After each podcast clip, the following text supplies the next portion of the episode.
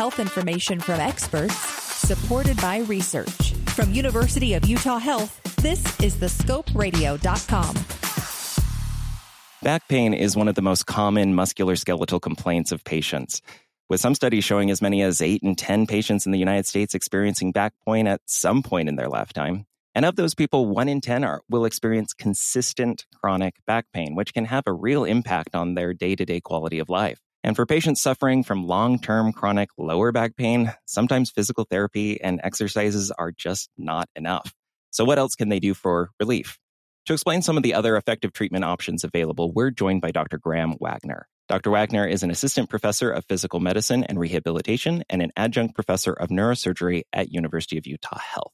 Now, Dr. Wagner, to kind of begin our discussion, I really wanted to, you know, draw the line. What's the difference between, say, acute back pain, maybe from an injury or a sprain or something like that, versus chronic lower back pain? if you were going to give it a uh, a defined timeline, three months would be an effective cutoff there. Um, you know, and obviously that's not something that is necessarily set in stone for any person, but that's a fair number to put it at. What does living with chronic lower back pain look like? Like, what is what kind of impact are these people dealing with for three months or so? Yeah, it depends on the severity of the back pain. You know, people can have that, and it's important to say that not all back pain is created equal. In fact, there are a number of different pain generators that can cause back pain. It probably for that individual depends on what is the etiology of their back pain, what is the source, what is the the primary pain generator. You know, the, a, a, big part of it is uh, the severity. If you know, on that imperfect zero to 10 scale, if someone is living at a two out of 10, we they can probably have a conversation with someone and not notice their back pain and then when they're maybe driving or doing the dishes or doing something where their brain is quiet uh, then the back pain is noticeable and it is affecting them. You know you start getting up to four five six um, you know that more moderate back pain. You know they, they might be noticing that throughout all aspects of their day. Um, might be starting to cause some disability the inability to do certain things. You know more moderate back pain can interfere with ability to do housework yard work um, tolerate a, a, full day at work depending on what they're doing. You know some types of back pain um, are predominant when people are sitting. So if you have a, a, more sedentary job a desk job where you're sitting for a significant portion of the day that can be pretty debilitating um, whereas that same person might get up and go to the gym you know get on the elliptical machine or something and not notice any back pain. But from a functional standpoint, that can be very debilitating because they're at work eight, nine hours a day in a position that doesn't work for them, that exacerbates their pain. Now, someone with severe back pain, um, whether acute or chronic, that can um, certainly have um, greater effect on their life. Inability to ambulate inability to uh, sleep comfortably and so they're waking up multiple times a night and that has a whole host of secondary effects. Um, so it, it really just depends on you know that individual's pain the severity of that pain um, and how it's affecting their their daily function and for patients that are dealing with this kind of debilitating chronic pain, um, what is typically the first line of treatment that is, you know, effective for them? Depending on the, what they've tried in the past, generally by the time people get to um, be in pain that's chronic, if it's more than just very low level, um, mild pain, um, they've tried medications and that's oftentimes helpful depending on you know the the degree to which that pain is affecting them throughout their day. You know sometimes it's an effective strategy to um, take an ibuprofen in the morning if the back pain is related to arthritis, like typical wear and tear, osteoarthritis, like many people experience in their hands or knees or hips, for instance. But that first half hour of the day is is quite difficult. Um, I'll often tell people, you know, try taking a warm shower first thing when you wake up in the morning, or before you even get out of bed, put a heating pad down on uh, on your bed and lay there for 10, 15 minutes. Uh, let the muscles warm up. Um, you know, depending on a, a, a person's size, um, you know, you can even warm up the the joints in the in the lower back, and you're just moving a little easier eh, when you first get up in the morning, start getting dressed, uh, getting ready for work, and it can just make the day a little easier for people. Oftentimes, with that type of back pain, that osteoarthritis back pain, um, you know, that'll come back at the end of the day.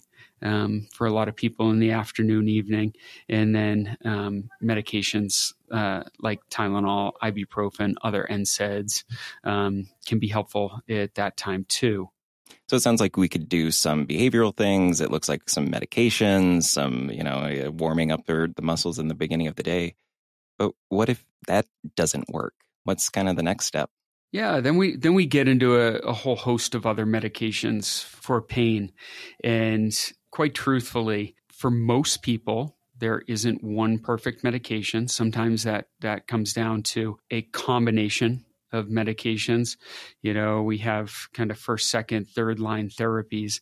For chronic pain, usually we do not like to use uh, opioid pain medications. That's sort of, you know, when everything else has tried and failed, because there are, with opioid medications, there are a, a lot of um, negative downstream effects, endocrine, um, mood, etc. And as we all know now, um, these can be um, very dependency forming. And i don't i don't mean um, you know they necessarily cause addiction but the body makes certain physiologic adjustments to uh, to accommodate chronic opioid therapy.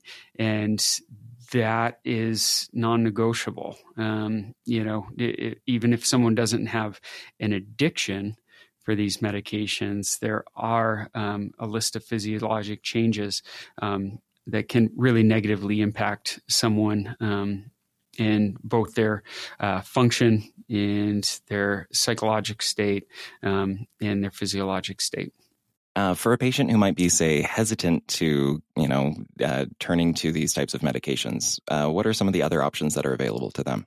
Yeah, so there's a, a, a, lot of different things that, that people can try. Um, one of the more common ones being chiropractic care.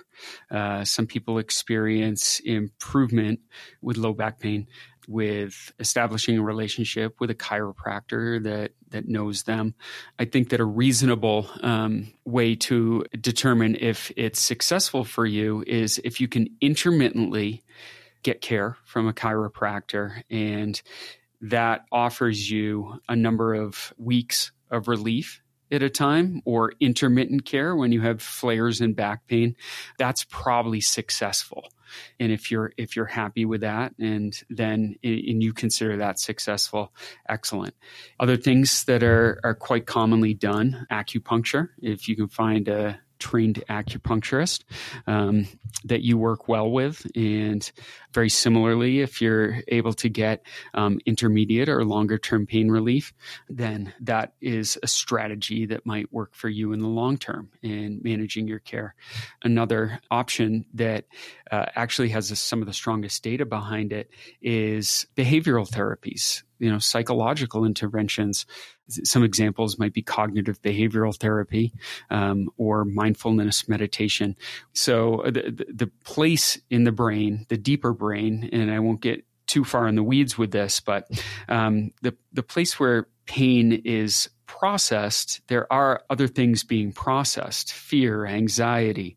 Um, and oftentimes those start to overlap with chronic pain. Um, and so, one thing that we can do is sort of recruit the executive functioning part of our brain, the forebrain, uh, and bring that in to kind of tamp down some of these other some of these other responses that are occurring in the brain. Um, those are often quite helpful in adding to the the list of our armamentarium in um, in treating chronic back pain. So it sounds like when it comes to pain care, it really is individualized. And we've gone through a whole bunch of options that are, say, you know, non invasive. And we have another piece on the scope, and we'll throw a link in the description of non surgical options like stimulation and injections, et cetera, to help people with their pain if some of these other modalities aren't working. But at what point, as someone who works with patients who are experiencing, say, this chronic lower back pain, when do you turn to surgery? Not being a surgeon, I can give you a um, a sense of when I refer a patient to surgery. As I had mentioned before, there are a number of different potential pain generators and a number of different pathologies that can all cause back pain. Some things are much better treated with surgery than others. For instance, if you have a disc herniation, let's just throw it out there. You know, if that person doesn't respond to time, physical therapy, medication management, perhaps some injections, things like epidural injections, and they don't improve, maybe weakness worsens, that person might be an excellent candidate for um, a surgery to uh, move a portion of that disc off of the nerve that it's impinging you know that that person might be a great surgical candidate. Another person might be someone that has uh, degenerative changes in the spine that have happened over many years, narrowing the central canal where the nerve roots um, in the lower lumbar or, or the lumbar region um, are sort of pinched together as they go through the, the spinal canal, causing uh, oftentimes posterior leg symptoms, worsened when up and walking for maybe a few minutes improve when people sit down. That's you know neurogenic claudication that's called and it's fairly common in patients like that. Um, maybe a, a great candidate for surgery but it very much depends on the individual and what is causing causing the pain. But for someone that is young that is just experiencing back pain i'd have to say you know i've seen you know some hesitancy in treating treating back pain with surgery. And most of the time, we want to optimize non-operative options for that and and sort of build a patient's toolbox rather than than jumping to surgery. Because um, for back pain, surgery is a little less reliable. Um, and again, you'd have to to talk to a surgeon about any individual's case. Um, for sure, sure, yeah. But uh, you know, back back pain um, is is not as as well treated typically um, is is leg symptoms and, and nerve uh, compression. I guess as a you know as a as a physician, as a healthcare provider, as a healthcare communicator, we all wish that there was kind of this straight answer for complex problems like chronic pain. And you know, for patients who are listening to this, either they or a loved one are reading along or listening along and kind of you know, hearing all these options, it might be a little overwhelming. What is it that you tell a patient who is first, you know, dealing with chronic pain? You know, what is the kind of hopeful message that they can get with, you know, as they start trying these different modalities? I tell them that hopefully we'll be able to identify a discrete pain generator that has a fairly reliable and evidence based treatment that we can do for it. As a physician that treats primarily back pain, you know, I'm looking for what is the pain generator? You know, back pain is a symptom, it's not a diagnosis. And so the more things that we're able to treat, the more treatments we have for discrete pain generators, the better off we are. But for a lot of people, you know when when pain becomes chronic even treating discrete pain generators is insufficient. You know it might give temporary relief but they're still having chronic pain which is why and this is not an area that i work in um, but we have a phenomenal here at the university of utah a phenomenal uh, chronic pain management center that's able to take more of a holistic look at treating a person's pain. They have embedded physical therapy. They have embedded psychology. Um, they do more medication management than I'm really able to do, on top of treating discrete pain generators with interventional therapies too. Um, and so if we can't find something reasonably quickly that is gonna gonna help keep people out of pain for an you know an intermediate or, or longer term, even though uh, you know the, the pain might come back, oftentimes we can find for people um, something that works for let's say six months, a year, two years. Um, you know in those patients we can we can treat with intermittent interventional therapy and it usually works out quite good um, but you know finding a good comprehensive pain management program that's really looking at the patient holistically that's willing to work with the patient to try all of these things to find what works for that individual um, for a lot of people that's critical have a question about a medical procedure? Want to learn more about a health condition? With over 2,000 interviews with our physicians and specialists, there's a pretty good chance you'll find what you want to know. Check it out at thescoperadio.com.